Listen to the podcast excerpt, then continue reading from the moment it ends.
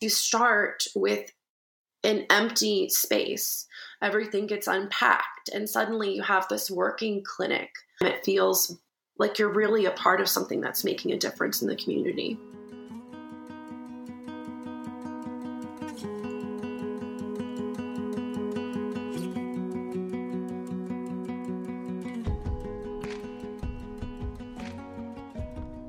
You're listening to the Believe in Dog podcast.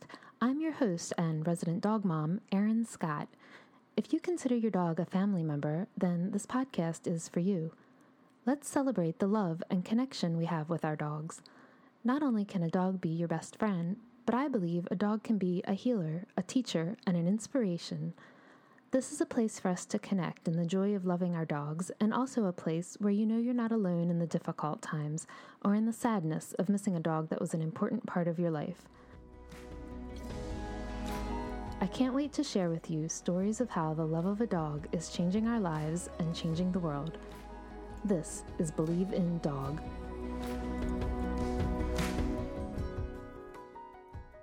Welcome, welcome, welcome to episode 34 of the Believe in Dog podcast. I'm your host, Erin Scott, and thank you so much for being here today. I wish you a Merry Christmas, a Happy Holidays, however, and whatever you choose to celebrate. I just hope you're doing it with your dog by your side. A reminder if you need any last minute gift ideas, I'll have a link in the show notes to my gift guide, the top 10 best books for dog lovers of all ages. This episode is super duper special to me, and I'm really excited to be able to bring these conversations to you with some of my favorite people in the whole world. Some of the people that I have gotten to work side by side with over the last 10 years while we've built the Be More Dog Wellness Clinics. Be More, as in Baltimore, Be More Dog is the organization that I have volunteered with since 2008. And it was in September of 2011 that we first piloted our Community Pit Bull Day event, which has now morphed into the Be More Dog Wellness Clinics. So this fall, we've been celebrating 10 years of doing our clinic work in the community, and we have helped over 3,300 dogs over the last 10 years. I've talked some on the podcast before, and if you're interested, you can go back and listen to episode one where I share more of my story about how transformative this work has been on me as a person and how it helped me confront judgments and stereotypes and evolve as a person and and just be a better person with a bigger heart that was more compassionate and understanding. And a lot of us come from an animal welfare background, shelter rescue world where Compassion towards animals is all over the place. Compassion towards people, eh, maybe not quite as much. And while I know that this has been my experience, I was really excited to be able to share with you the experience of some of the other volunteers, so you don't just have to take my word for it. I was really interested in, in what sparked everyone's interest in doing this kind of work in the community and about the experiences that they have. Have they learned things? Have there been people and animals' stories that stick with them that they'll never forget? And what keeps them coming back, even when it's hard and even when it's a lot of work? And so, in part one today, we're going to hear from Pauline, the president of Be More Dog, who is largely instrumental in this whole clinic thing getting off the ground and up and running in the first place and keeping us going for the last 10 years. And then we're going to hear from Diana, who was also one of the core group of volunteers who helped get the clinics running 10 years ago.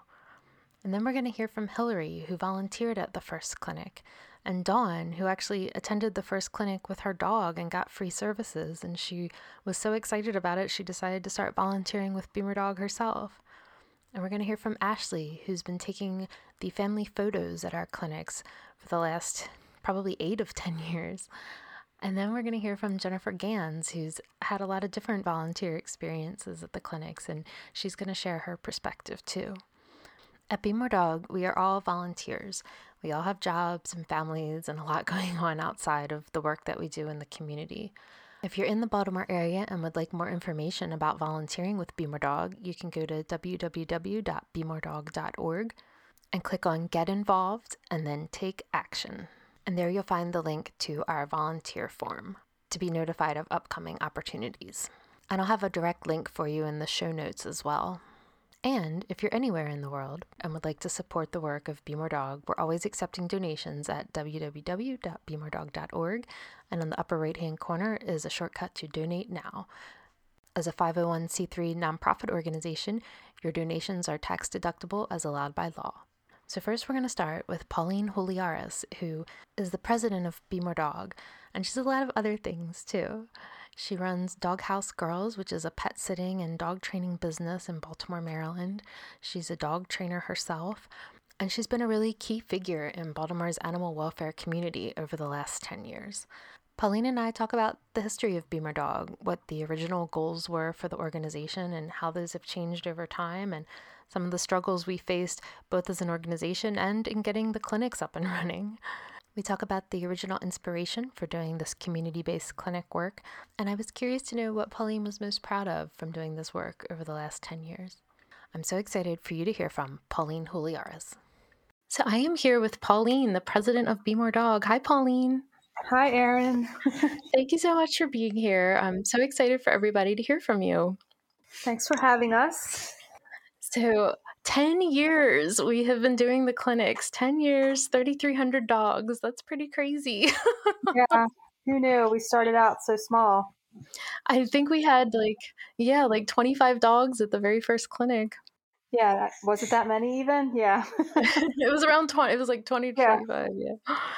So I was going back and trying to think what, and I was curious what your recollection is about what sort of motivated us to go in this direction and, and what our original sort of goal and vision was. And what do you remember about that?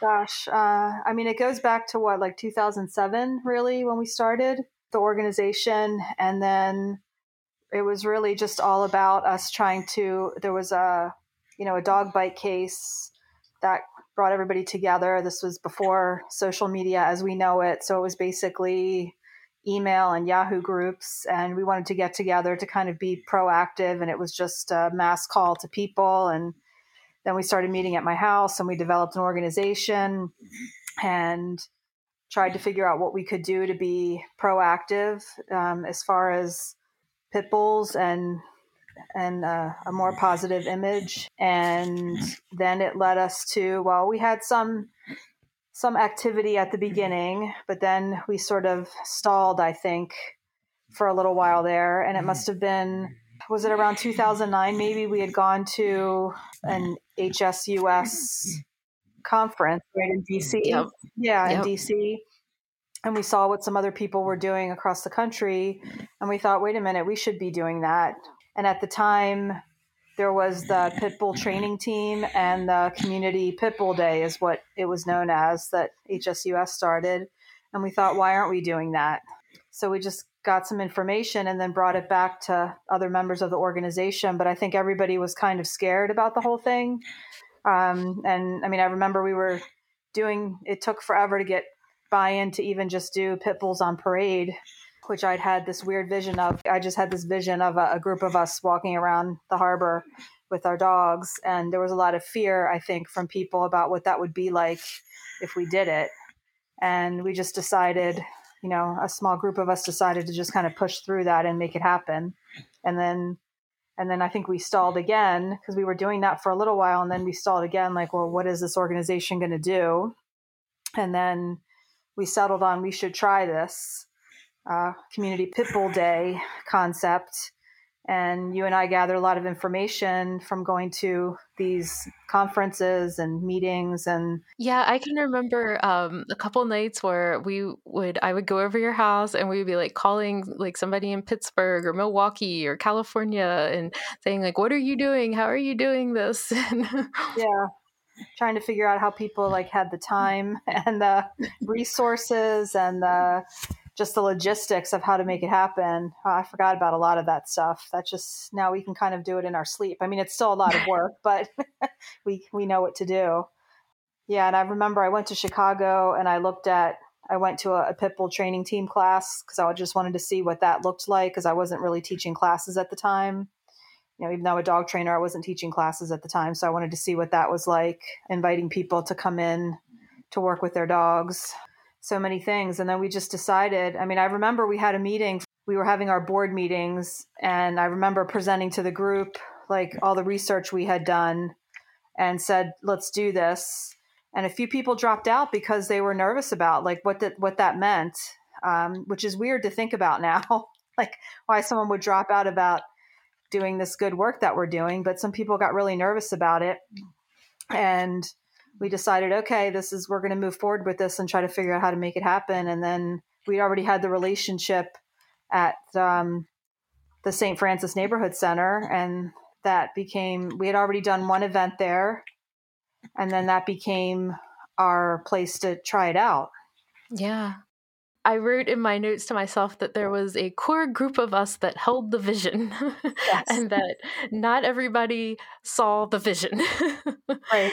And um and yeah, I mean there was challenges with our fellow volunteers being on board, but I like to think that while we did unfortunately lose some people, like we have gained so many people who are on the same page uh, in the meantime. And then, you know, there was challenges with finding a place to do it and with finding a veterinarian to do it. And some of the other, you know, animal welfare type organizations in town, I don't know, I think they thought we were kind of crazy. And, and, uh, you know, I just remember it f- feeling like nobody was really going to help us. If we were going to do it, like we were going to have to do this and, and really bootstrap grassroots it. exactly. Yeah. Right. And we had, yeah, we had so many challenges with finding veterinary help at the beginning. And wow, yeah. it's all coming back to me now. All of the, all of the calls and emails that I made to all of the veterinary clinics trying to find people to help and then using any kind of personal contacts we had uh, to ask them to help. Um, and, and, with it being Baltimore, yeah. you know, you were so connected in that, like, you know, this was you largely doing a lot of this yeah. work. Yeah, and we started out with Dr. Johnny, who helped us for quite a while at the beginning. And I honestly, I'd have to really think hard about how I even met him.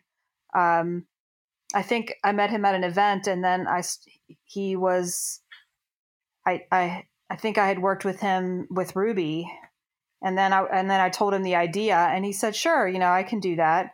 And but then he couldn't do every single one, and you know we had to find other people to know in order to keep it going. And then we hit on a really good match with Dr. Michelle Myers. So yes, my good. hero. yes. and yeah. and I think bringing her um, really helped us be able to start evolving because I think the way I remember is, you know, in, in those early days, it was like we just did a vaccine and and then we kind of started seeing, oh, well, there's dogs that need help beyond a vaccine and they're not able to get to a vet for you know whether it's a financial issue or there's a transportation issue and and we need you know we wanted to do so much more but you know we were were limited in what we could provide and and she um, bringing her on board with her whole system I, I I have had the chance to talk to her and I had asked her you know it's a year round uh, uh, system that she has for you know collecting things and and and cataloging things for for our clinics and I feel like that really helped us expand and, and meet a need that we had been seeing all along and wanting to do something about. right, right.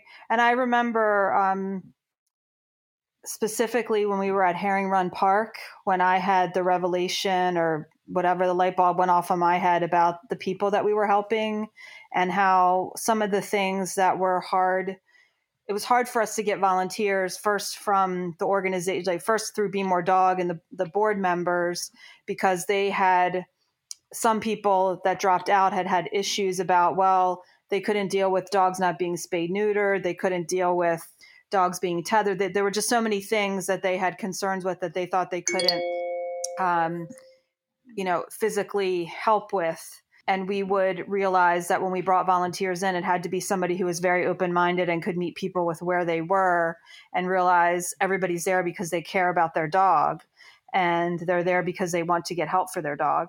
And I remember talking to um, this man at Herring Run Park and asking him. We did like a mini interview, but I remember I don't remember his name. I just remember he had this um, this white this beautiful white pit bull and i remember him saying that he had two dogs and he had to make a decision because it costs you know a 100 some dollars to take the one dog to the vet just for its basic um, like annual package um, which is probably actually pretty cheap now when you think about it. But at the time, he said he could only afford to take one dog. And so he had chosen the other dog to go to the vet, and this one hadn't gone to the vet. And so this was like such a big deal to him to be able to bring his this other dog to get the care because he couldn't do both. And then we were also talking about how his yard was not fully secure. And he, when the dogs were outside, he did have to tether them and they were very friendly it was a very friendly nice dog. And i thought to myself at that moment you know you're doing the best that you can and this dog obviously you care about him he cares about you. And i don't have a problem with you tethering your dog when it's in the yard because you're trying to be a responsible citizen and not let and not and your dog won't jump the fence.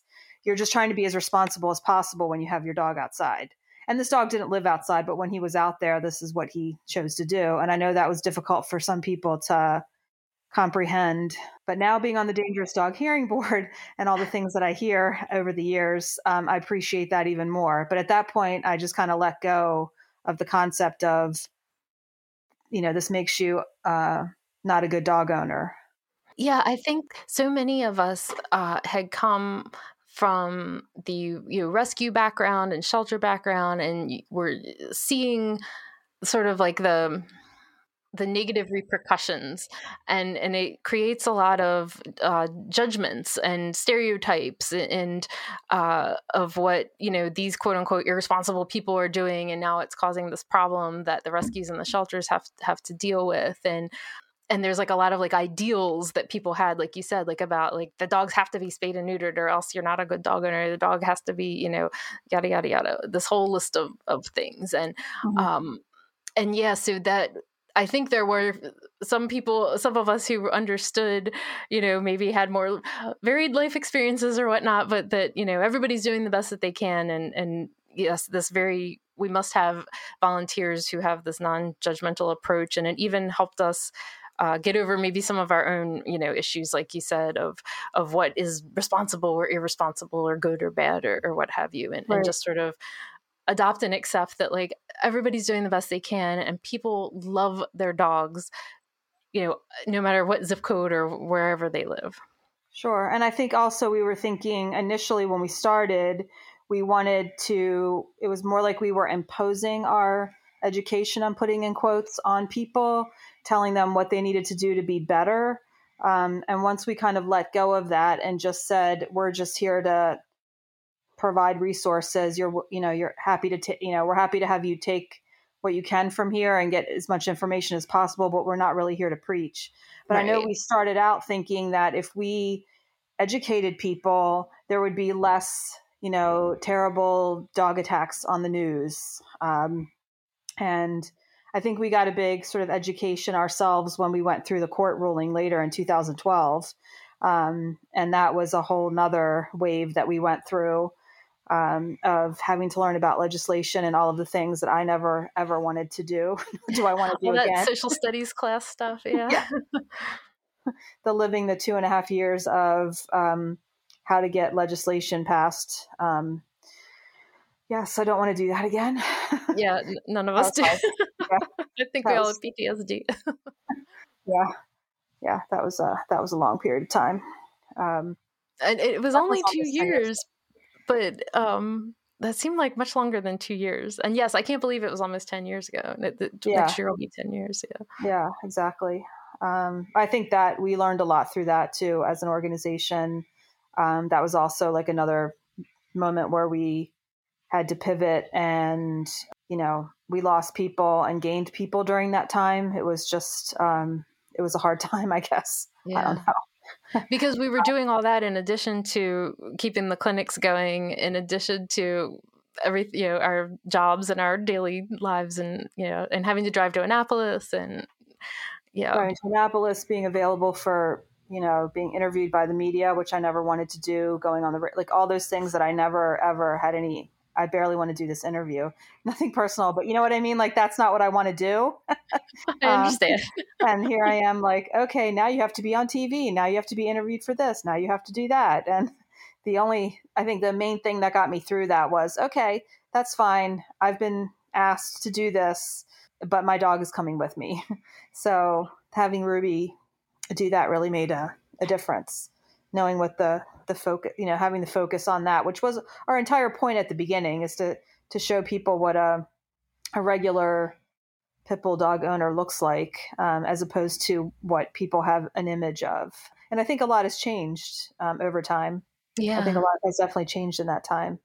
So that was good. And we changed. We don't obviously call it Community Pit Bull Day anymore. We, through the course of what we learned through going through that legislative process, we changed the name to the Be More Dog Wellness Clinic. And we spent a lot of time thinking about what we were going to do with that and how, like you were saying before, we evolved from just being more like a vaccine clinic um, and getting some resources to it being really more about wellness for the dog and providing that information or, or, that vet visit with owners. So it's amazing that we went from that small clinic that we started in Reservoir Hill, um, where we had, like you said, what, 20 some dogs come through, to having three veterinarians at the last one. Yeah. Where we served, I don't know, over 100 dogs. Um, yeah, I think it was about 130. Yeah. In just um, three hours, where they actually got a, a vet exam and micro, you know, microchips. We weren't sure how we were going to be able to, you know, a lot of partnerships came along the way so that we could do some of the things that we do, and spay neuter is part of it, and everything that that happens now. But yeah, that's that's a long way. yeah, it's been really exciting to have these different partnerships, including with Maryland SPCA, who's one of the biggest, you know, animal welfare organizations in the state. And I guess to me, it's been very validating that you know we were right all along that this was yeah. sort of the future of of the way that animal welfare needs to go, and that if we really want to keep animals out of the shelter, then we need to keep them in their homes, and and this is one way to do that, and and that's been very validating for me personally to see. yes, that's true. Just the owner support. Um, is is really important if they want to reduce the number in the shelter. Yeah, for sure. And having the shelters realize that and help the owners too, and not be as judgmental and that yes. sort of thing. Yeah. Yes, and it's like this big movement, like all across the country now, that so many you know areas are, are doing this more this type of work.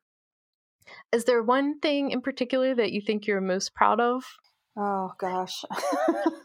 just it's a lot of work. Um, I think the court just every time those memories come up in Facebook for all the things that we did for the court ruling, um, that was a huge accomplishment. I mean, it was many of us. I can't even remember everybody who was involved anymore. Yes, there was a coalition. It was a coalition of people, and it was just a lot of like, you have to stop what you're doing right now and talk to people um, and the strategizing. I mean, the politics of all of that was something else. Um, so that was a big part of be more dog anyway. And then in terms of the clinics, I think it's the partnerships because we started out being, you know, trying to talk to people and asking for assistance and nobody wanted to talk to us or or they did and then they would just fall to the side because they wouldn't get it or whatever the case might be. They just didn't understand it or they wanted to do their own thing or whatever it was.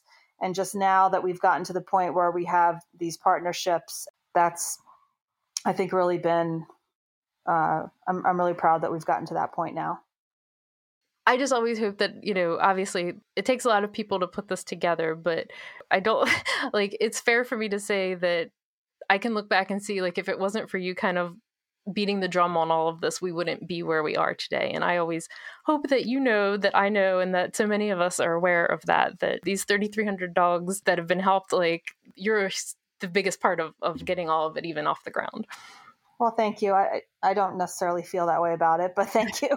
I can't do it myself. Obviously, I do have to. I do feel like I did have the vision, and as long as I can bring people on board, and I mean, and you're like the data person, so we can't do everything without you pulling all the data together either. So, I mean, the the good. I think the good thing about where we are, in terms of the organization, is everybody has a very clear role, and we could, you know, probably use more help, but we just stayed kind of steady with let's just keep this going um, as difficult and challenging as it was even during the pandemic and a little bit before that because everybody is just so busy and you know we're all volunteers and it's just hard to get everything done but i think we've been able to stay pretty steady with our vision to kind of keep things going.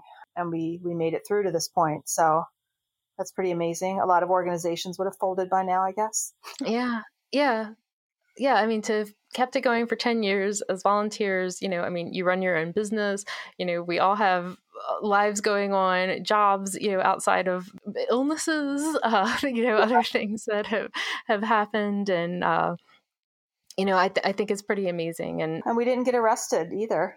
There was a oh, possibility. Yes yes, that I actually I had that on my list and I almost forgot. Yes, we actually did have times where people didn't want us in their neighborhood.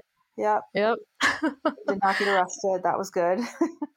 it's been, you know, it's it's been a ride and um, you know, I I love the work that we do. I love being able to help people. It's been really life changing for me to have all of these experiences and and I'm so grateful to know you and you know to have been able to do this be by your side while, while all this is going on and i'm it's very uh, meaningful to, to me and my like it really changed the course of, of my life in a lot of ways and and i hope that you know that. Well thank you for saying that and i'm just happy that we can pull enough people together to do all these wonderful things that we do. Like I just i mean really like we can't do it without everybody and i'm grateful for all the people that kind of come along and then join us and then oh we can do this now because we have them Yes, it's such a huge group effort. Um, we're so fortunate with all the people who come and partner with us and donate their time and their resources and their abilities. Is there anything else I'm forgetting? Well, I do love when people say how organized we are. yes, that's always nice to hear. Pauline, thank you so much for your time and for this trip down memory lane. Well, thank you.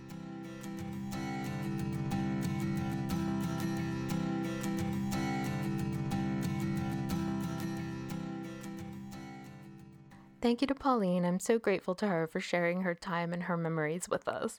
And I hope to have her on the podcast again to share more of her personal story and of the dogs who really made a difference in her life, too. She really took me on a trip down memory lane there as I was thinking about all of the research and effort that we put into getting the clinics up and running. We didn't know what kind of supplies we would need. We didn't know how many volunteers we would need. We didn't know what the volunteer roles would be. And we were concerned about safety and with bringing so many dogs and people together into parks.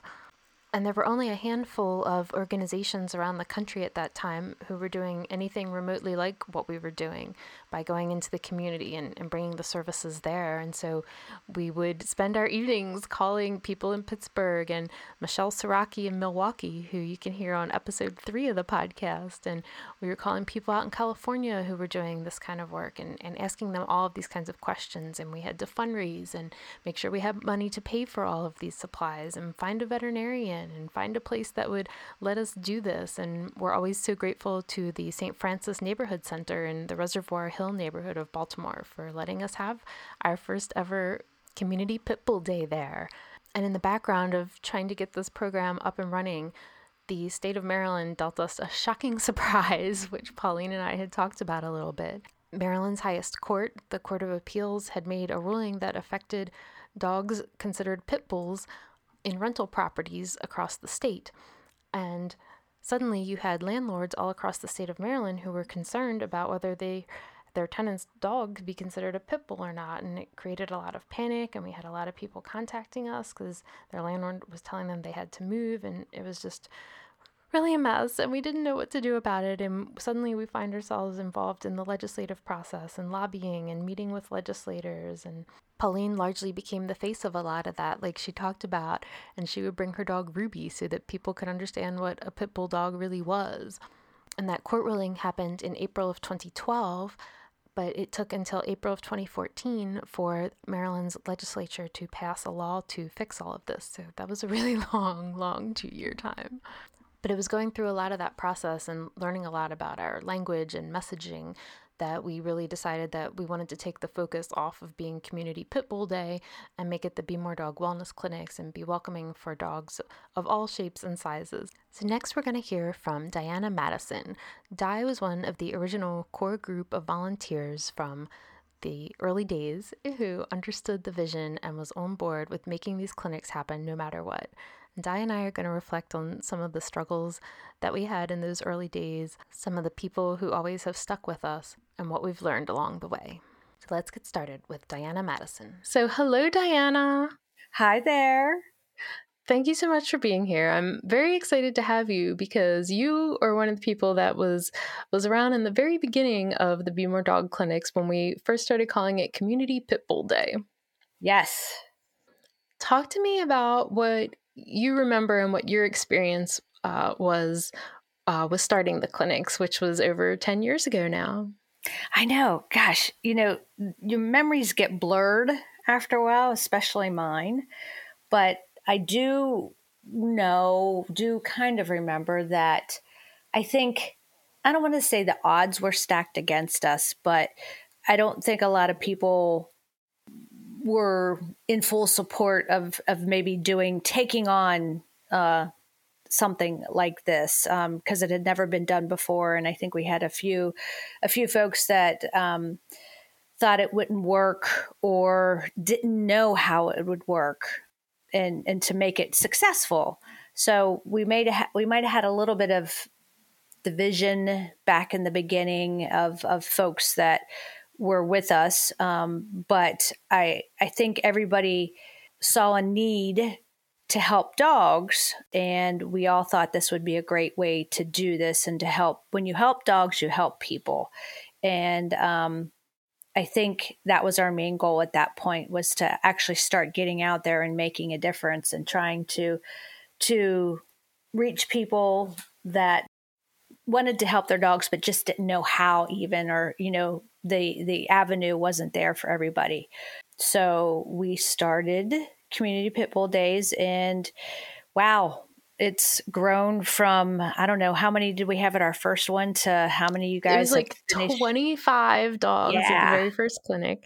Um, over the 10 years we have now helped more than 3300 dogs. That's that's just insane.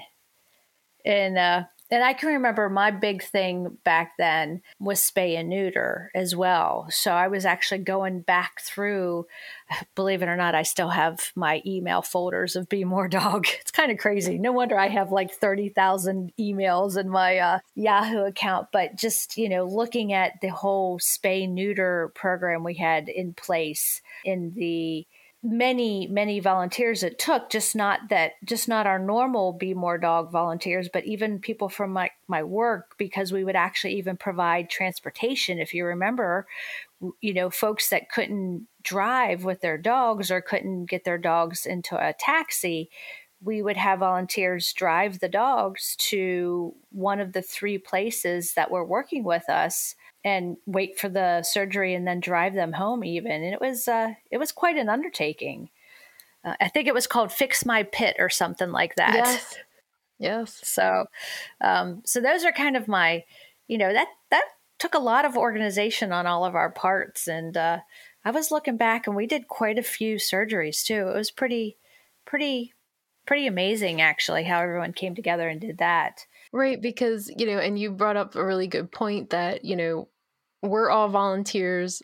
All of us always had full time jobs and families and other commitments and we were doing this just out of the sheer passion and and seeing the need in the community for it and, and creating these spreadsheets and oh, uh, following up and driving to places that we weren't familiar with to pick people up that we didn't know to no. take their dogs and yeah and you know, it's, I was actually going through some other stuff too, and I had thank you cards that folks would send me and pictures of their, their pities and tell, you know, thanking us. And this is the dog that you helped get spayed or neutered. And, you know, we made some, some acquaintances along the way too. I mean, just like Thomas and Shug, they they stood out because they were at our very first clinic and i can remember seeing him i think it was either the following year or the year afterwards at one of the different locations. And i turned around and there thomas was smiling away and shug had gained weight and she looked awesome and it was like it was so cool. It was i don't know I, it's hard to explain but you just get these kind of feel good feelings like hey you know there's Shug. And uh, she was still around and their relationship had grown and she was a good dog and everything. And so And then I was looking at another email from a, a woman and her dog Hazel. And that's the one that, that had, that had stood out for a while. And, you know, the owner was struggling a little and we had helped her out in several different ways. And Hazel had come back to the clinic the year afterwards as well. So we did have people that kind of came back and I don't know, this is going to sound corny, but kind of stayed in our lives for a little while. Like we got to know them and form a, even if it was a brief relationship, we still formed this kind of relationship with people that had we hadn't done this, we never would have known them or their dogs and seen that they really, you know, that bond reaches everybody and everybody loves their dogs.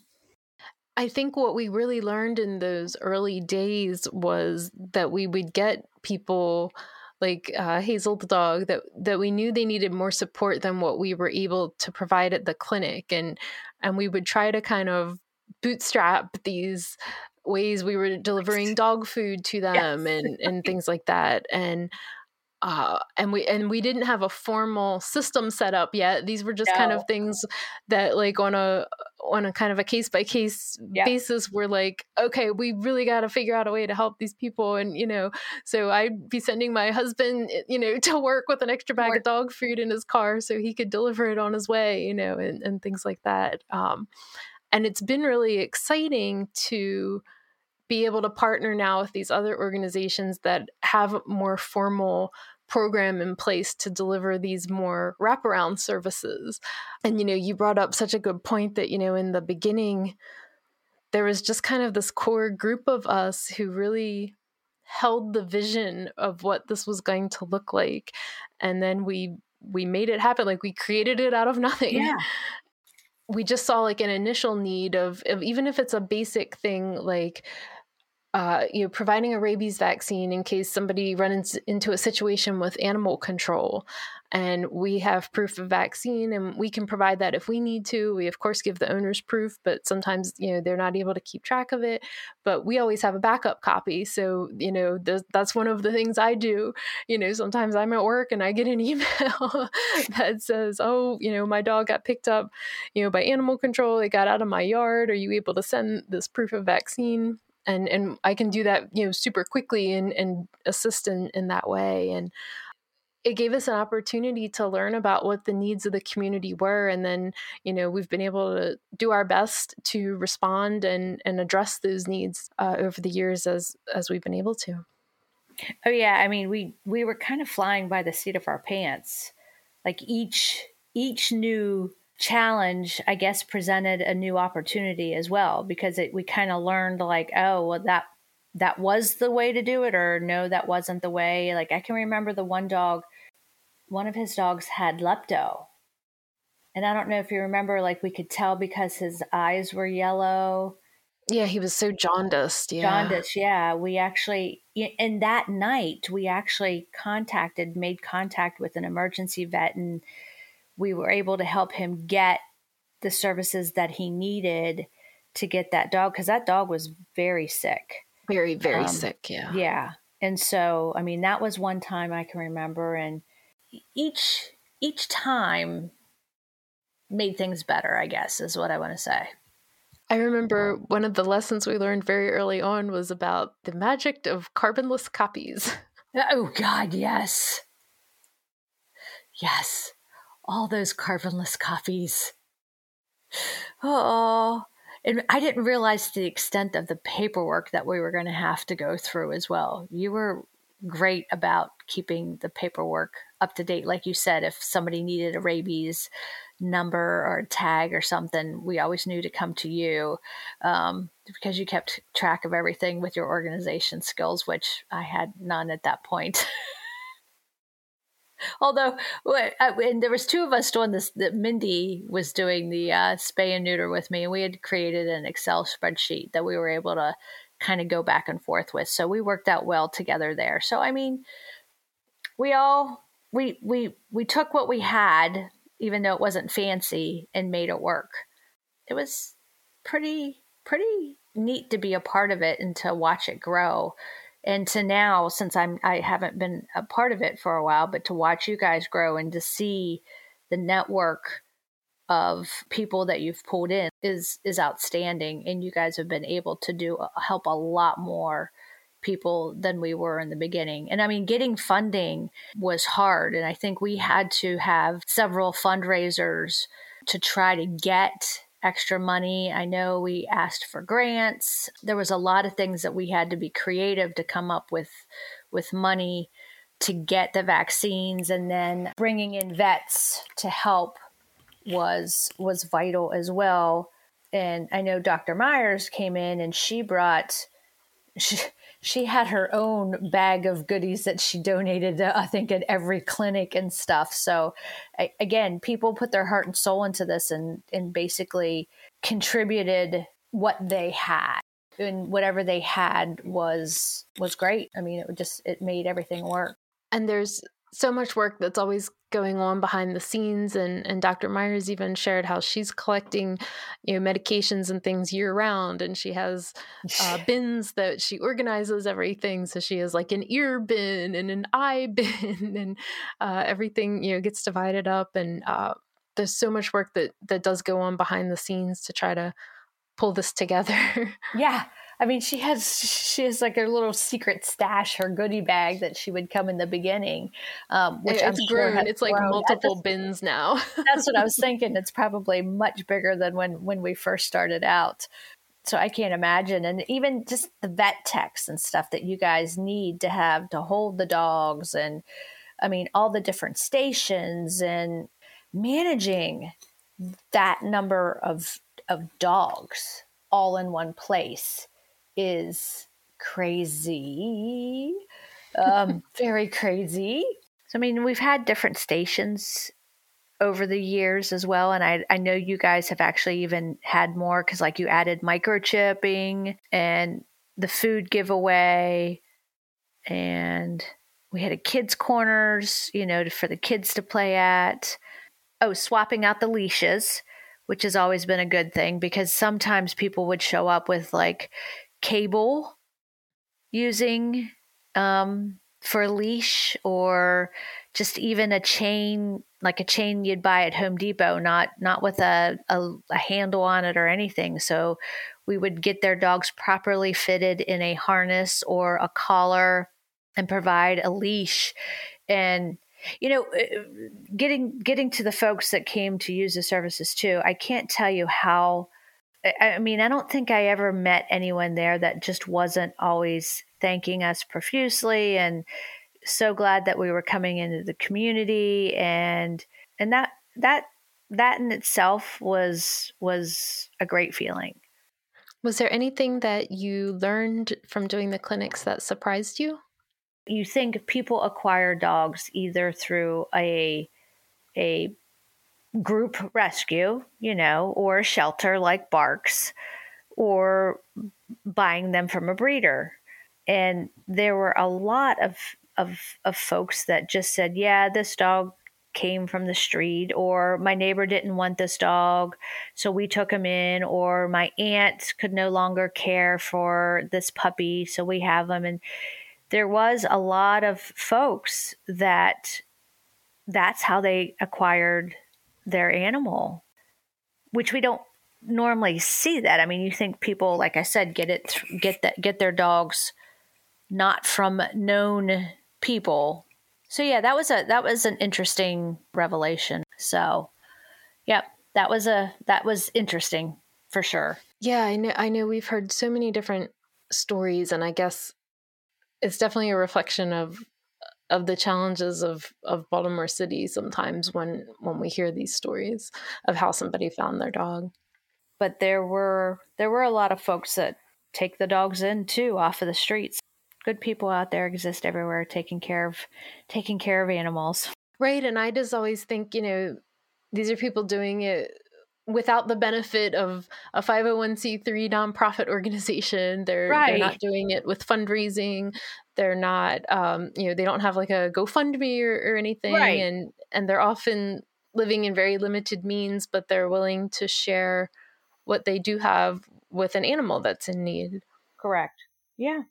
I can remember the one guy, we were in Ellwood and it was so cold that year and he had his jacket off. I have a picture of him somewhere and he had the jacket wrapped around his pity um, waiting in line because the pity was shaking and he was so cold. And folks, folks love their dogs and it definitely showed. Do you have anything else you want to share about your experience with the clinics? I know you moved away and we miss you very much. There was one time it was very scary for me because I was always a little nervous about dogs getting too close because, you know, I am a dog trainer, so I'm always worried about dogs meeting and greeting and everything. And I'm like, don't let them greet. And I can remember uh, the rule of thumb is is that you never ever put your face near a new dog's face. And what did I do? I had my face and everything down on the ground trying to fix this harness. And I look over to my right, and there's these two big old Rotties coming towards us with dragging their owner. And I'm in between these two big Rotties and this 80, 70 to 80 pound pity mix. And I'm like, oh my God, I'm to die. and luckily I didn't die because I'm here. But um, it was still a very scary situation, and I stood up quickly. And you know, so you always tell people don't do that, and then then what do you do? You, do it yourself. So that was one of the ones that sticks out to me too. Is like that's the day I didn't die between three 80 pound dogs. So you bring up a good point, which is that we always stress to our volunteers, which is about safety around the animals, because we're putting the dogs in a situation that they're not used to being in and it's stressful and there's a lot of other dogs around that are barking and a lot of other people and it's an unnatural situation for any dog. I yes. don't know that my dogs would be great in that kind of situation. Right. So we're always very conscious that we don't want to set anybody up for something bad to happen, a, a bite or, or, anything like that. And we do give a big safety talk beforehand to all of our volunteers uh, and the the SPCA staff that you know to always be cognizant of things like what you're talking mm. about. Yeah. yes, because yeah, it was a really dumb thing that I had done, um, and we did really stress, and I'm sure you guys still do the safety of keeping the dogs apart, and and that's what you did as part of the hospitality team was kind of assist with keeping people apart yeah. or you know keeping appropriate social distancing before social we had a term for social distancing. We did. We actually did that before we we we had to do it. Um, yeah so the hospitality team did do that and just walk around and make sure that folks were in line and giving space and that everybody felt comfortable. And you know we kept extra leashes on us because we did once or twice have loose dogs I think um, it happens like once at every clinic. yeah. Yeah, it does. We've never had a, I mean, it's always resolved very quickly and without drama, but right. But yeah, that's totally something that happens. Thank you for reminding me of the origin of all of our safety protocols. And Di, thank you so much for your time.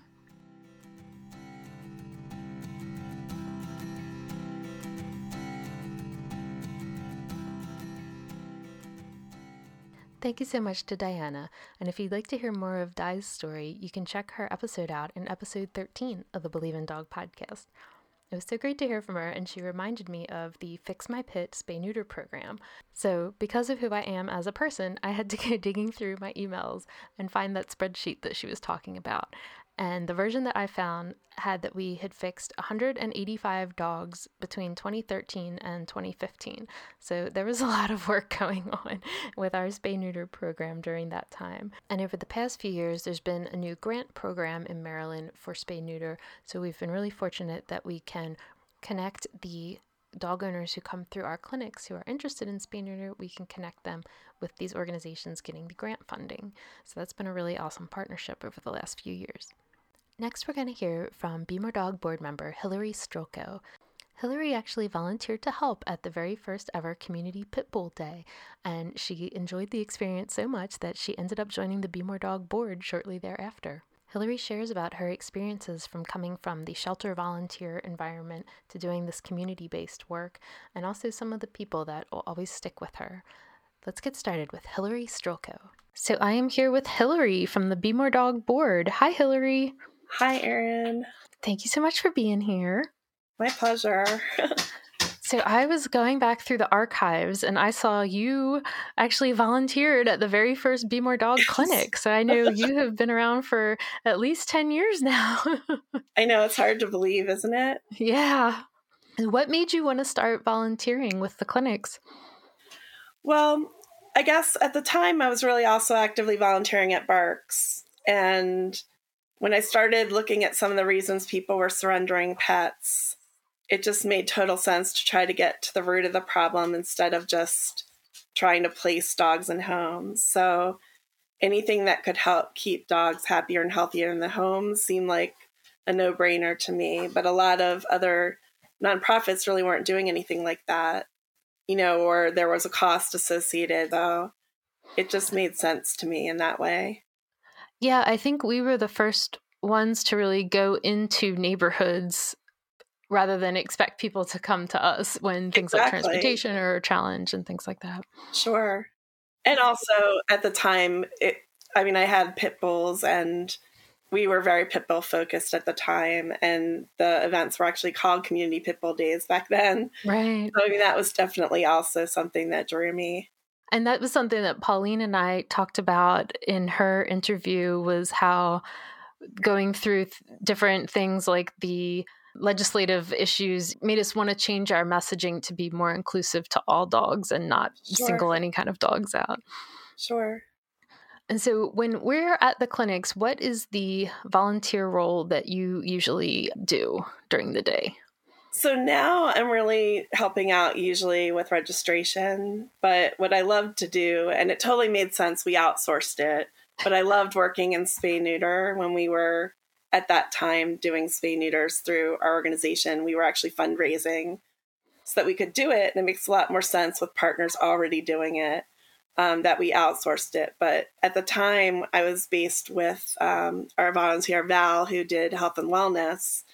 And it was a real opportunity then to talk to people about the health benefits of spay neuter, like especially like reducing cancer risk, which a lot of them didn't know about.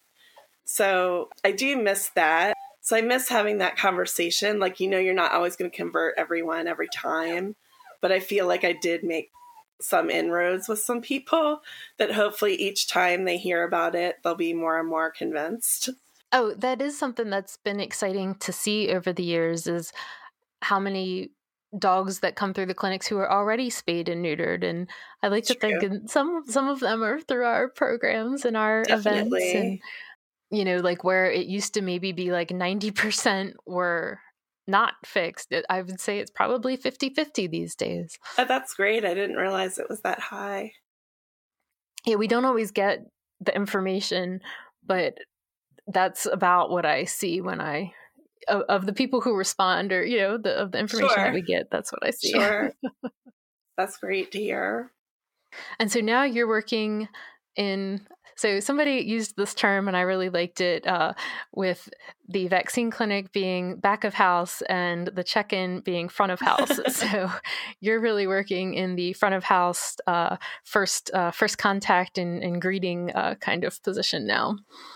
Right, and I sometimes wind up more helping with um, getting our volunteers ready so they're all set, like their clipboards and everything are ready for them to go.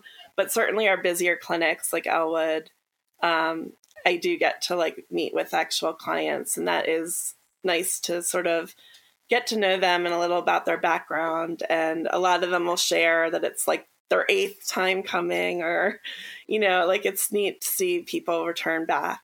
Um, and over the years, you start to recognize some of them, and from the pictures or for in- interacting with them coming from the animal welfare, you know, so many of us came from like doing shelter volunteer work or rescue volunteer work. Has there been anything that you have learned from doing the community clinic work or anything that has surprised you along the way? Well, I have to say, like when I was volunteering in the shelters, there were like it was very common amongst the volunteers and in some cases even the staff to really blame people for you know, or to really trash people for dropping off their pets.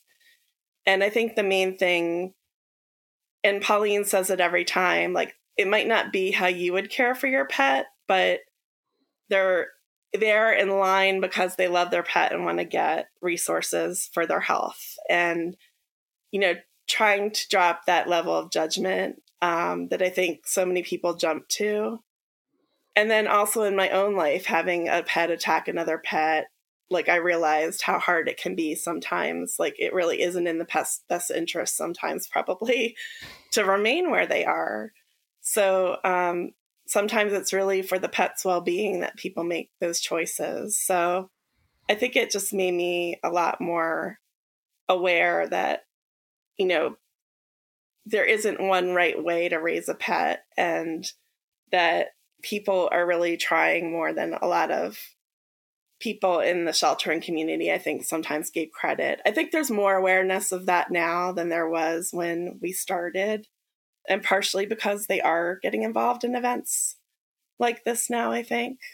But um, that layer of judgment, I think, was the main thing I had to work on my first couple clinics. And like over time, it really, um, you know, was meaningful to me to see how many people were waiting line, especially when we were doing clinics in the freezing late November months and people taking their coats off to keep their pet warm, like, you know, just really understanding that most people really love their pets and want to do right by them.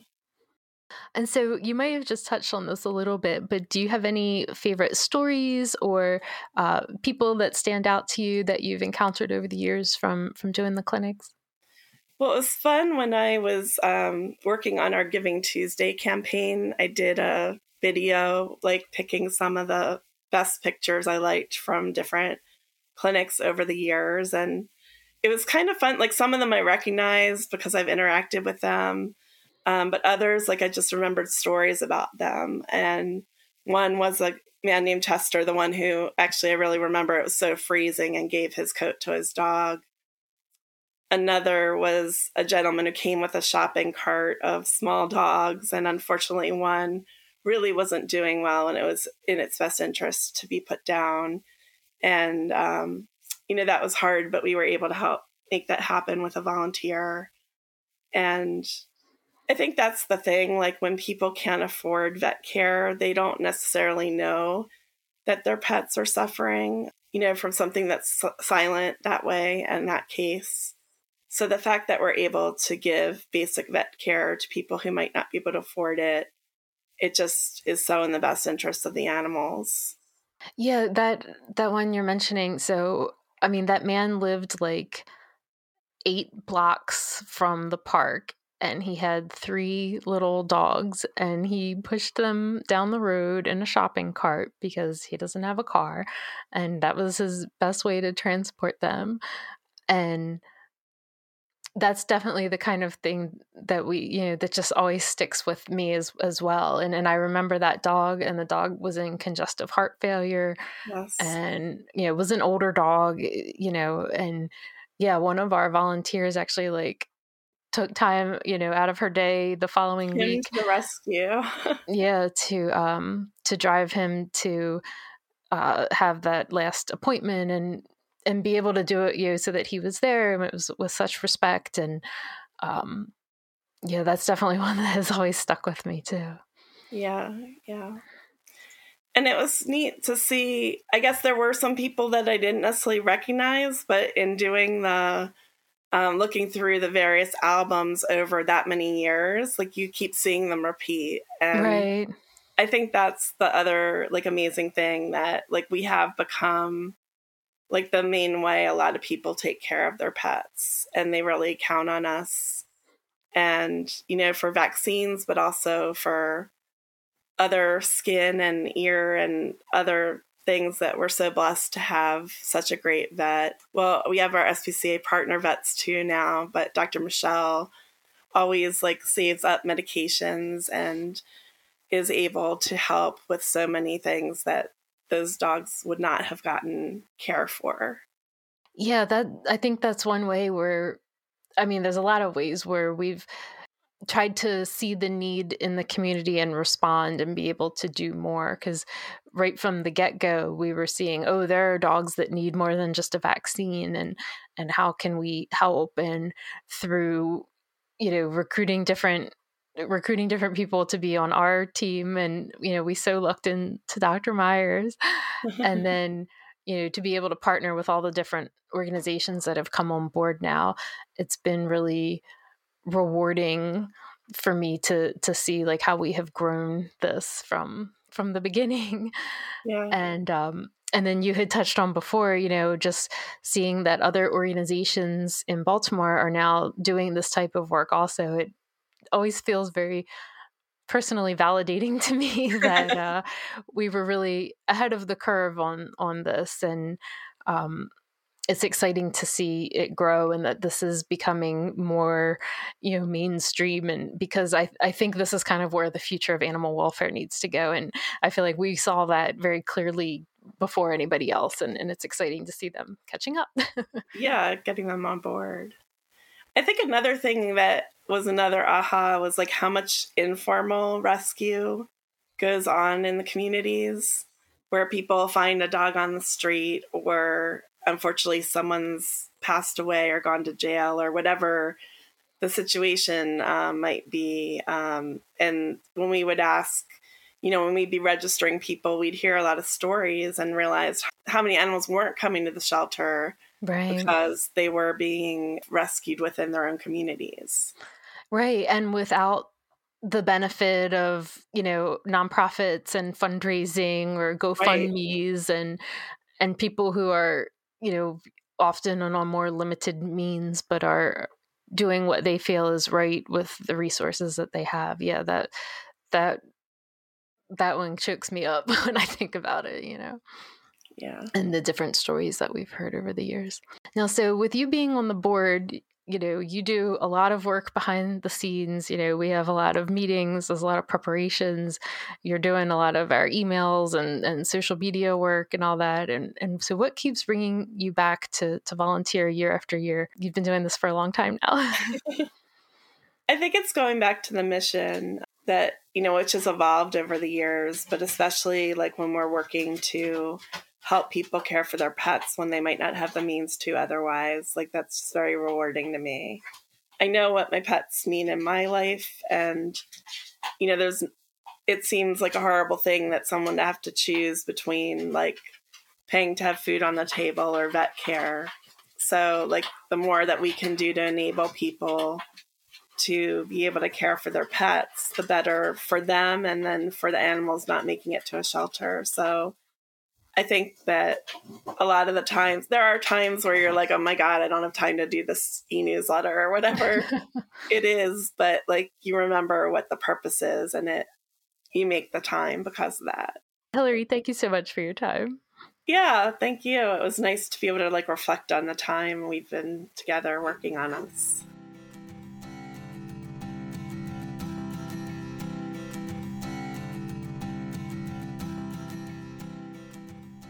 Thank you so much, Hillary. I really appreciated the way that she articulated the journey from doing the shelter work to doing the community based work, as I think that's something that, that many of us have seen and experienced along the way. And I'll also be sharing on social media the video that Hillary was talking about that she put together showing pictures of the families from the past 10 years of clinics. It was really beautifully done, and I can't wait for you to see it.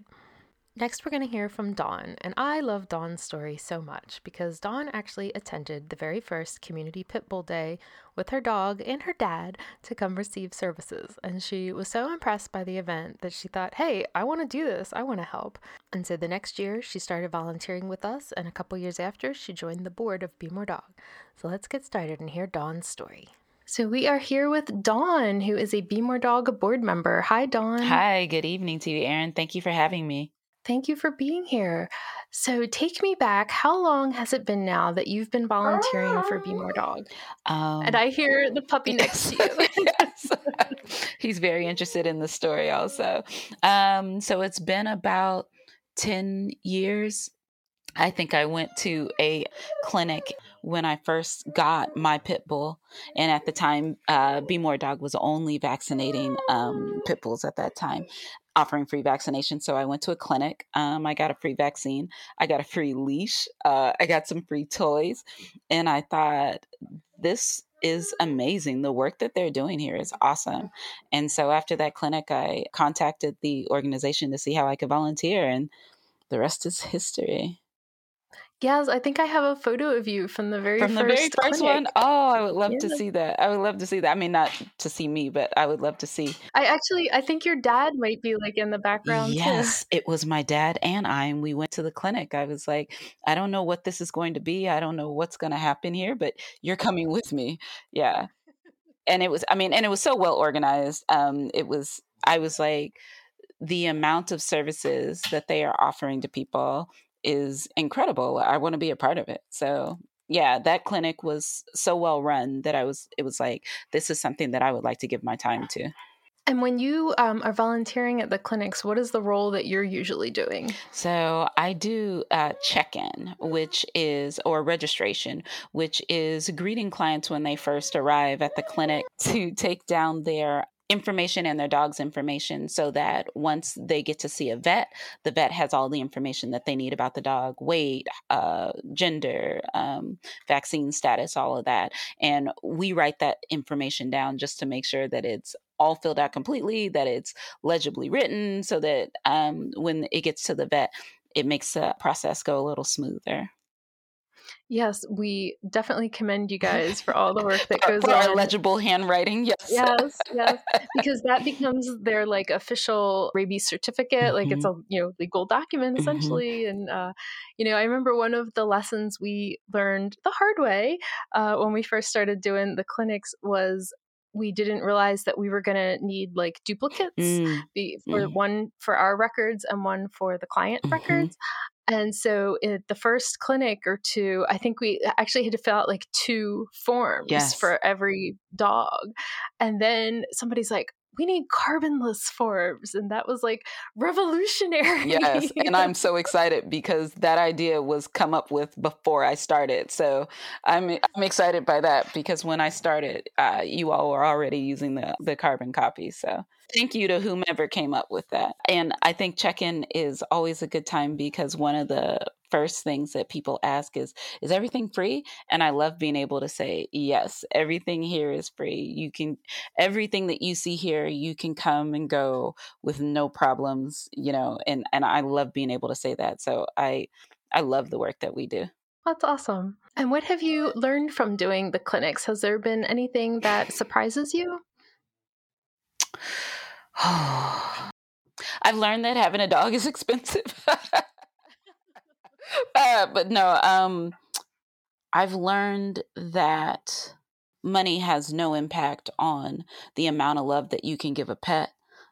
And I've learned that even when you have all of the love and all of the affection for your pet, there is still some amount of knowledge that you need just to keep your pet healthy and safe. And I love the work that we do in the clinic because we are providing support to people who love their animals. I've heard people say, you know, um, they eat whatever I eat. Um, if uh, sometimes I won't eat everything to make sure that my dog has something to eat.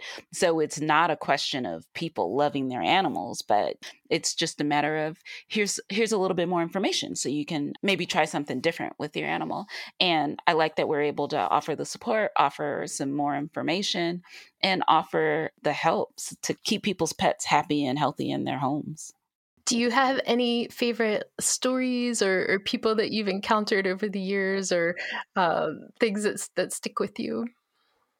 When I first started volunteering, we used to get laundry bins of puppies, and I'm sad we don't get those in the same way that we did. So that always sticks with me, just being surrounded by puppies like that. Like, I, I loved it. Like, a shopping cart, a laundry bin, a bag, like there's a box. There's always just going to be, um, you know, a bunch of puppies coming. So I always enjoyed that. I like to think that our spay neuter efforts have, have helped- stopped the boxes of puppies. Okay, we're gonna go with that. We're gonna go with that. Um, be- That is my rose colored glass yes, view. no, we're gonna go with that because over the years that we've been doing this, there was a time that we would say, "Would you like spay and neuter information?" and people would be immediately turned off.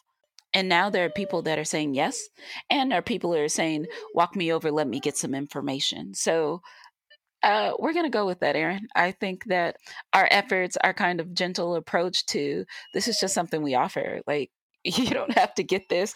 Everything else here you can still take advantage of. But I think the way that we offer the information, maybe it's it's working. I feel like we had probably a very long drawn out discussion about this one time, but it was worthwhile because we wanted to get away from using the word like educate mm. and we mm. just say we're like sharing information it's just hey here's some information if you want it. Yeah and i i agree with that i am a new cat owner and apparently this is something i just didn't know that um, feeding a cat only dry food can contribute to your cat becoming overweight which is what's happening with my cat and that's just something I didn't know. And interestingly enough, I was talking to another volunteer at our last clinic at Ellwood, and he was saying that his daughter's cat had the same problem. And they started giving the cat more wet food and those weight problems weren't an issue anymore. And it's like it's just information right? We all are we all are here for the same thing. We all love our pets but it's maybe the way you're doing it maybe isn't the best way. It's obviously a way. There might be something else. So we we have since switched to wet food. So you know, it's a, it's just about sharing the information you have because we're all trying to kind of figure it out. And what keeps you coming back? I mean, you're on the board, so we have a lot of well, I'm on the board. I, ha- I have to come back. No, um, and emails, and you know, we we put a lot of time and effort behind the scenes as well as the day of the event, and uh, you know, we're all very dedicated. We're so grateful to have you. And and what what keeps you coming back? It really is. I'm proud of the work that we do. I love being able to help people who need a little assistance. I mean, we're in we're in neighborhoods where you can say when was the last time your dog has seen the vet and they'll say when you were here last year. And you know, we're providing a valuable service because and this is another good thing about how the organization has grown when i first started right there was a vet who would vaccinate the dog and then move on to the next dog. But now, I mean, we've got vets working in tandem that are actually evaluating these dogs, looking to see what other issues they may have. And obviously, we're still in remote locations, we're offsite. But if the vet has something that may help a dog, the vets are giving that uh, medicine away for free. We are providing a service and it's expensive. I mean, if you don't have transportation, if you don't have the um, financial resources, going to the vet and making sure that your dog is healthy can be burdensome. And I love the fact that we're able to help people who have other financial constraints that make vet care not the top priority and that's that's that's huge to me i love that we do that because i love well, my dog passed um, last year, but I loved my dog. I loved having my dog in my home and being able to help people to keep their dogs healthy. It, it means a lot. So that's why I continue to come back because I think it's important. Money shouldn't stop you from having that bond with your dog, but money can certainly stop you from having a healthy dog and from having a dog for as long as you possibly could. And I like that we're able to help in that way.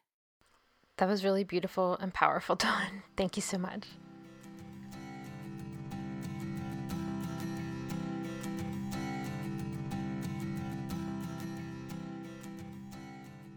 I hope you love Dawn's story as much as I do. I think it's the greatest compliment that we can get when somebody attends the clinic with their dog and then decides, hey, this is awesome, I want to help. And it does happen over the years, and it's very special every time. Next, we're going to hear from Ashley Croston, who is our longtime photographer for the events. And while COVID has changed our operations a little bit for right now, we try to make it a priority that anyone attending the events can get a family photo with their dog, or just of their dog if they don't want to be in the photo too. But we want everyone to have the opportunity to have a picture taken with their dog and have that special memento. So, Ashley's going to share with us why she started volunteering her favorite part of being a photographer at the events, and the special people who have stuck with her over the years. So let's get started with Ashley Croston. So, we're speaking with Ashley, a volunteer with Be More Dog. Hi, Ashley. Hi, Erin.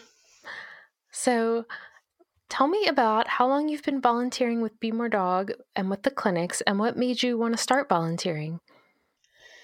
So, I started back in 2013, so it's been about eight years. And in 2011, I adopted a pit bull type dog from BARCS. And at the time, I was just adopting a dog, didn't have any idea uh, what was going to come with that. Uh, it was just a dog. And as I tried taking her to training classes and other things, I started to learn about obstacles that owners of pit bull type dogs face and the discriminatory practices, started to learn about BSL.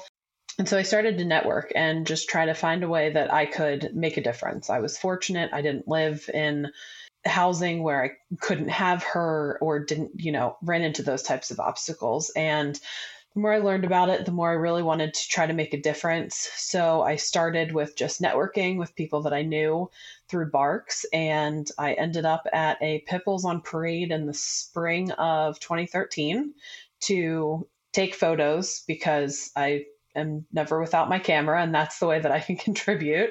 So I took photos and met some of the amazing volunteers that were there, um, a lot of whom are still part of the organization, learned about the wellness clinics and signed up to start volunteering and you know learned about the community outreach um, the humane education portion of it. So i started volunteering at the clinics and the rest is history after that. I've been around since then I know it's been a long time. You, I feel like you were a baby back then. You were like 22 or something.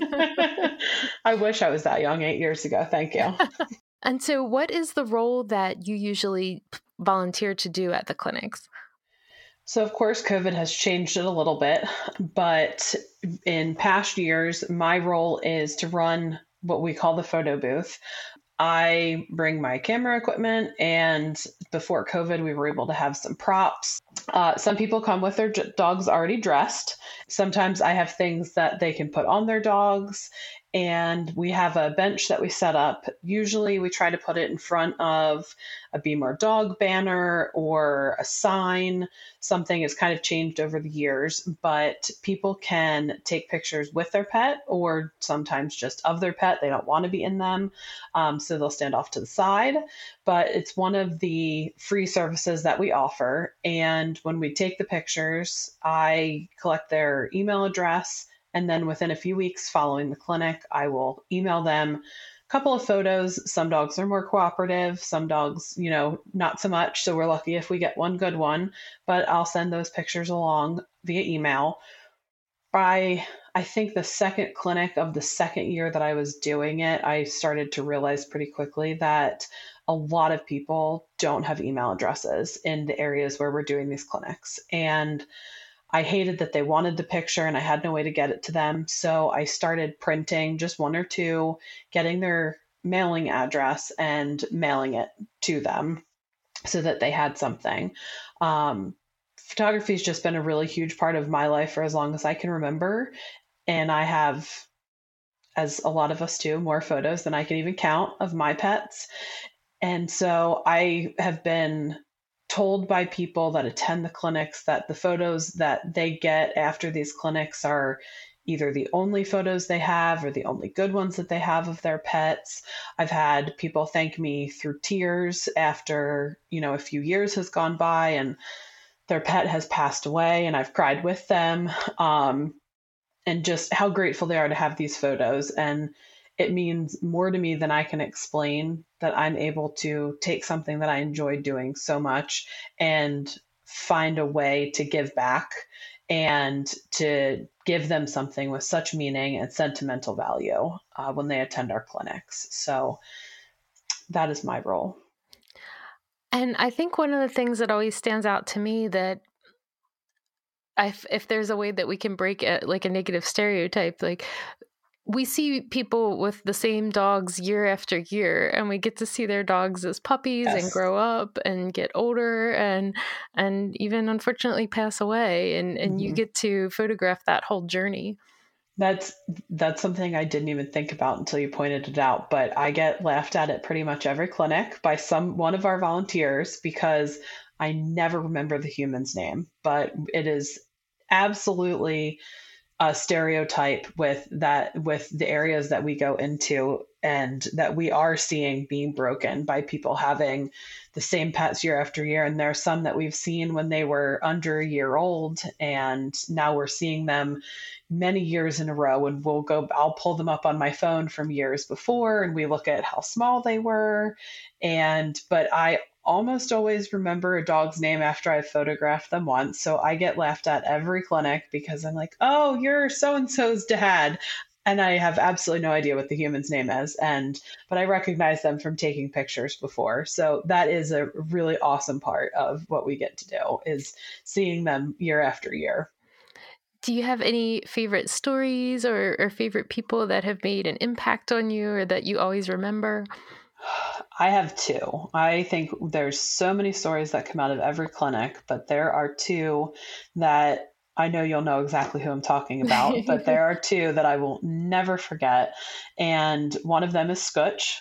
And Scutch was, gosh, the last year we saw Scutch, I want to say Scutch was 17 or maybe older. Um, but the last year I think that Scotch came to the clinic, uh, Scutch couldn't even walk there, and Milton carried him most of the way. For blocks, like for like a couple blocks, and carried yes. a, a 50 pound 60 pound pit bull. Yep, and just the the relationship that they had, and let alone just how old Scotch was, and just how absolutely adorable Scotch was. But just seeing the relationship that they had and how much he just loved Scutch was something that I will forever remember, and I'm so glad that I got to see firsthand. Um, the other one is Jason, and Jason is, I think he's 104 pounds now. Jason, I met at the first clinic, one of the first clinics that we did in his area. And I just instantly fell in love with this dog. And he was uh, probably, I don't know, 80 pounds at the time, the first year that I saw him. And the, um, he wasn't that little, but the little boy walked him up and they got their picture taken.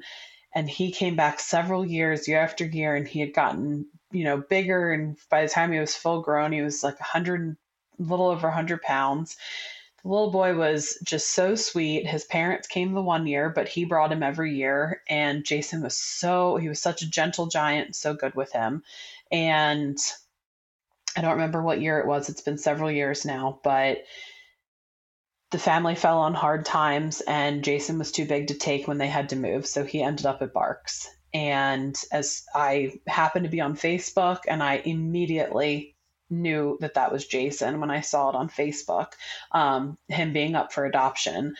So behind the scenes, I contacted the rescue that I was um, fostering with at the time. I couldn't take him, but we found someone to take him.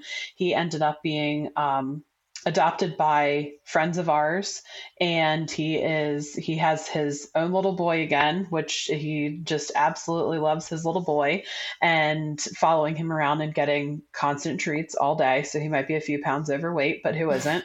And um, but he's doing great and he's so spoiled and i will just i will never forget meeting him the first time and seeing his relationship with with that boy. And i hope that somehow some way the the family knows that he ended up in a good place and that he is loved and he's still the big giant goofball that he was from the first time we met him.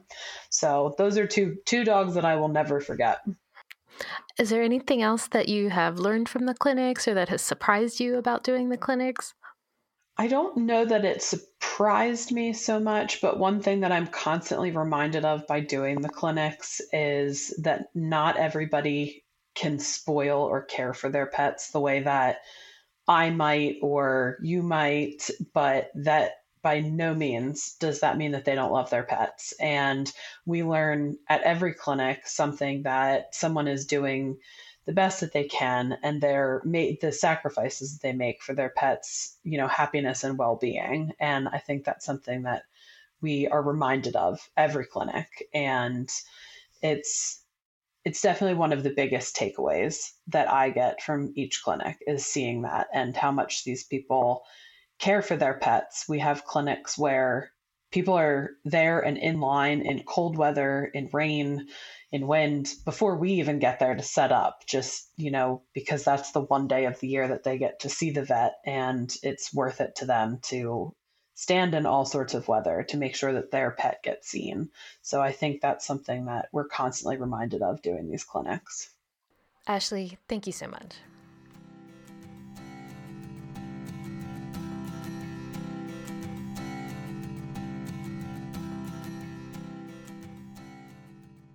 Ashley, thank you so much for sharing your story with us.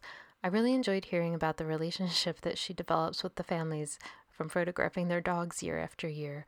And I also thought it was really special because we didn't realize for a long time that she was actually printing out and mailing the photos to families that didn't have an email address. And I just think that that's such an extra special touch for for somebody to go so above and beyond and again you know we're all volunteers you know she's doing this between her job she actually lives in pennsylvania and comes down to baltimore to do these clinics ashley's a really special person and we're so fortunate to have her and finally, our last interview for today is going to be with Jennifer Gans. And you may remember Jennifer because she was actually on episode 27 of the Believe in Dog podcast. And if you haven't heard her story, I suggest you go listen to it when you're done here. But Jennifer has a really unique perspective on the clinics because mostly because of COVID, she's had to adapt and change and try out different volunteer positions because we hadn't been doing the Kids Corner. Um, with her school psychology background, we always think the Kids Corner is such a good fit for her, but we were short staffed with volunteers on positions and we needed to ask her to be flexible. And, and she was so accommodating and so wonderful. And I'm so excited for you to hear her take on why she volunteers, her experiences at different volunteer positions, and the people who stand out to her the most at the clinics. So let's get started with Jennifer Gans. So I am here with Jennifer Gans. Hi, Jennifer. Hi, how are you? I'm doing good. Thanks so much for talking to me about your experiences with the Be More Dog clinics. So, how long have you been volunteering with Be More Dog? I think it's been five, maybe going on six years. Um, I started right after my first Greyhound, Mako, uh, died, and I was trying to get more involved. Um, and I met Pauline actually through Project Mickey. So I wanted to support since she came out and supported us and and Ruby Doo. And at that point, I'm trying to remember Fozzie was. I don't think. I think it was just Ruby, but um, yeah. So it's been almost I think five or six years now. And you have participated in several different roles at the clinics. Like we can, you know, put you anywhere. so what have those experiences been like for you? Well, I started doing like the kids' corner with the you know big stuffed dogs and children can come over uh, and we teach them safe greetings so we practice with the stuffed dog uh, sometimes ruby would come out and do a children's the oath of kindness oath of kindness yes um, we had coloring sheets with ruby on them and pauline uh, and then sometimes we'd have other things too, like books. The kids could read different books or sit down and do like a coloring book from the SPCA. So, a variety of things, but really just helping to spend time with the children while their parents were waiting in, in lines for services. And then I know your role changed a little bit this year because of COVID. We weren't having as many of the other stations. And so you kind of got to work uh, in the back of the house uh, some this year too. yeah, and I also did some stuff. I did some running, you know, back and forth, and uh, helping with sign in. And then, yeah, this last one, I felt like I got an upgrade, and I got to go behind the scenes and, uh, you know, work with the the key players, and you know, mainly just kind of stand back and watch and give instruction sheets to uh, the families as they came through, uh, just whatever directions the vet had given or medications, things like that. But it was pretty exciting to actually see the kind of fruit of what I've been working on, but not, I never really got to see that piece of it, what happens when they're with the vet. So that was really cool. I'm excited that you got to, to do that because I, I find that position very fulfilling. So I always um, think like everybody should like rotate through or something and get to you know be a part of that at some point. Definitely, um, I think it really helps to appreciate also what everyone else is doing. Because I think I said to you last time, it's so calm. Like when you're in this space, when you're up front, it's a little hustle bustle. You know, people are waiting, there's dogs barking, there's kids running around. Uh, but the volunteers do an amazing job of keeping that area with the vet very sacred and very, you know, professional so that the families can have that time to ask questions. Sometimes things like uh, a little bit of hair trimming has to occur or, you know, something minor and what have you learned over the years from coming to the clinics? I'm always curious if there's something that is surprising to people it's been very humbling for me.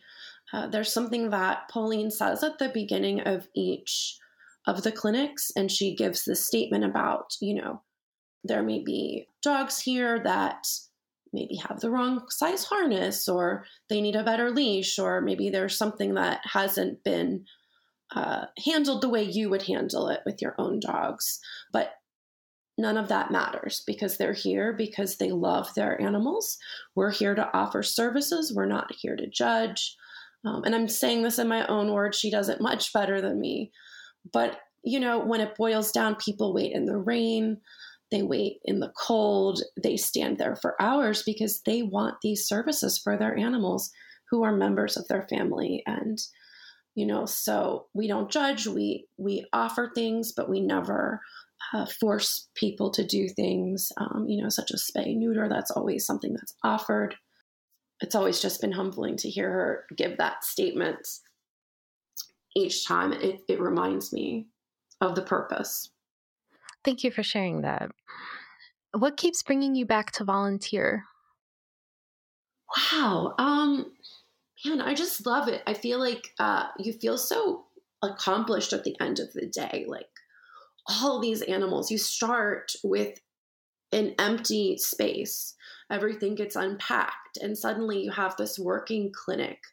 You have it functioning on so many different levels in terms of, you know, different stations doing different things. And then everybody goes through, and then it all gets broken down, and it's like, whoa, it's so much to accomplish in this short period of time. It feels uh, like you're really a part of something that's making a difference in the community. And then, do you have any favorite stories or, or people who've made an impact or who you always r- remember that you've encountered uh, doing the clinics? I would say the children. There are children I've seen come back more than one year. I'll recognize faces. Um, I love when the kids sit in color with me or, or read. Um, and even though I do a lot of that at work, it's still always really sweet to to have the kids excited to run up and greet the stuffed dog or or maybe their dog approaches the stuffed dog and we joke about you know do they know that's a stuffed dog? Do they think it's a real dog? But yeah i would say uh, the children uh, even last the last uh, clinic we had there were kids there and maybe the parent had stepped away or the parent was handling a different animal, but we had children acting so responsibly as, you know, the caretaker for this animal holding the leash, you know, listening to the vet's instructions because, you know, some of the families have so many animals that it's kind of like juggling a little bit. Um, and we definitely had children that I just was it, it, it, blew my mind to see how responsible they were and how mature uh, in handling their pets. And I just saw that as the future, the future of Baltimore's pet owners and pet caretakers.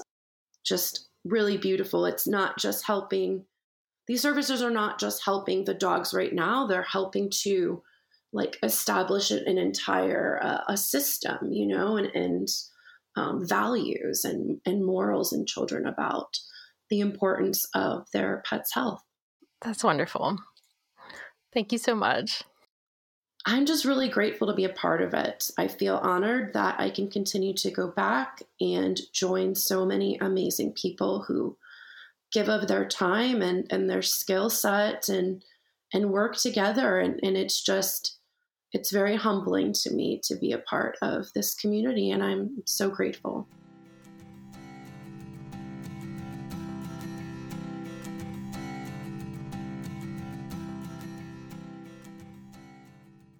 Thank you so much to Pauline, Di, Hillary, Dawn, Ashley, and Jennifer for sharing your experiences with us. This was actually a really meaningful experience for me too to be able to to listen to what everyone had to share. The clinics have been so close to my heart for these past 10 years and even the time before that in the planning stages. If you're in the Baltimore area and would like more information about volunteering at the Be More Dog Wellness Clinics, I'll have a link in the show notes that'll take you to our volunteer form and if you'd like to make a financial donation to support the work of Be More Dog, I have a link in the show notes, or you can go to bemoredog.org and click on donate. Be More Dog is a 501c3 nonprofit organization, and all donations are tax deductible as allowed by law. We appreciate you considering us during this holiday season and this time of end of the year giving and I've been digging some photos out of the Be More Dog archives, and I'll be sharing on the Believe in Dog podcast Facebook and Instagram pages some photos from our first clinics and from back in the day. And make sure you join us next week on Monday, December 27th, where I'll have part two of this look at 10 years of the work of the Be More Dog Wellness Clinics, where we'll hear from our veterinarian, Dr. Michelle Myers, who's one of my heroes on this earth, as well as some of our other amazing board members and volunteers, such as Jennifer, Rachel, Christina, John, V, and Garrick. So until next time, this is Erin Scott sending you hugs and belly rubs.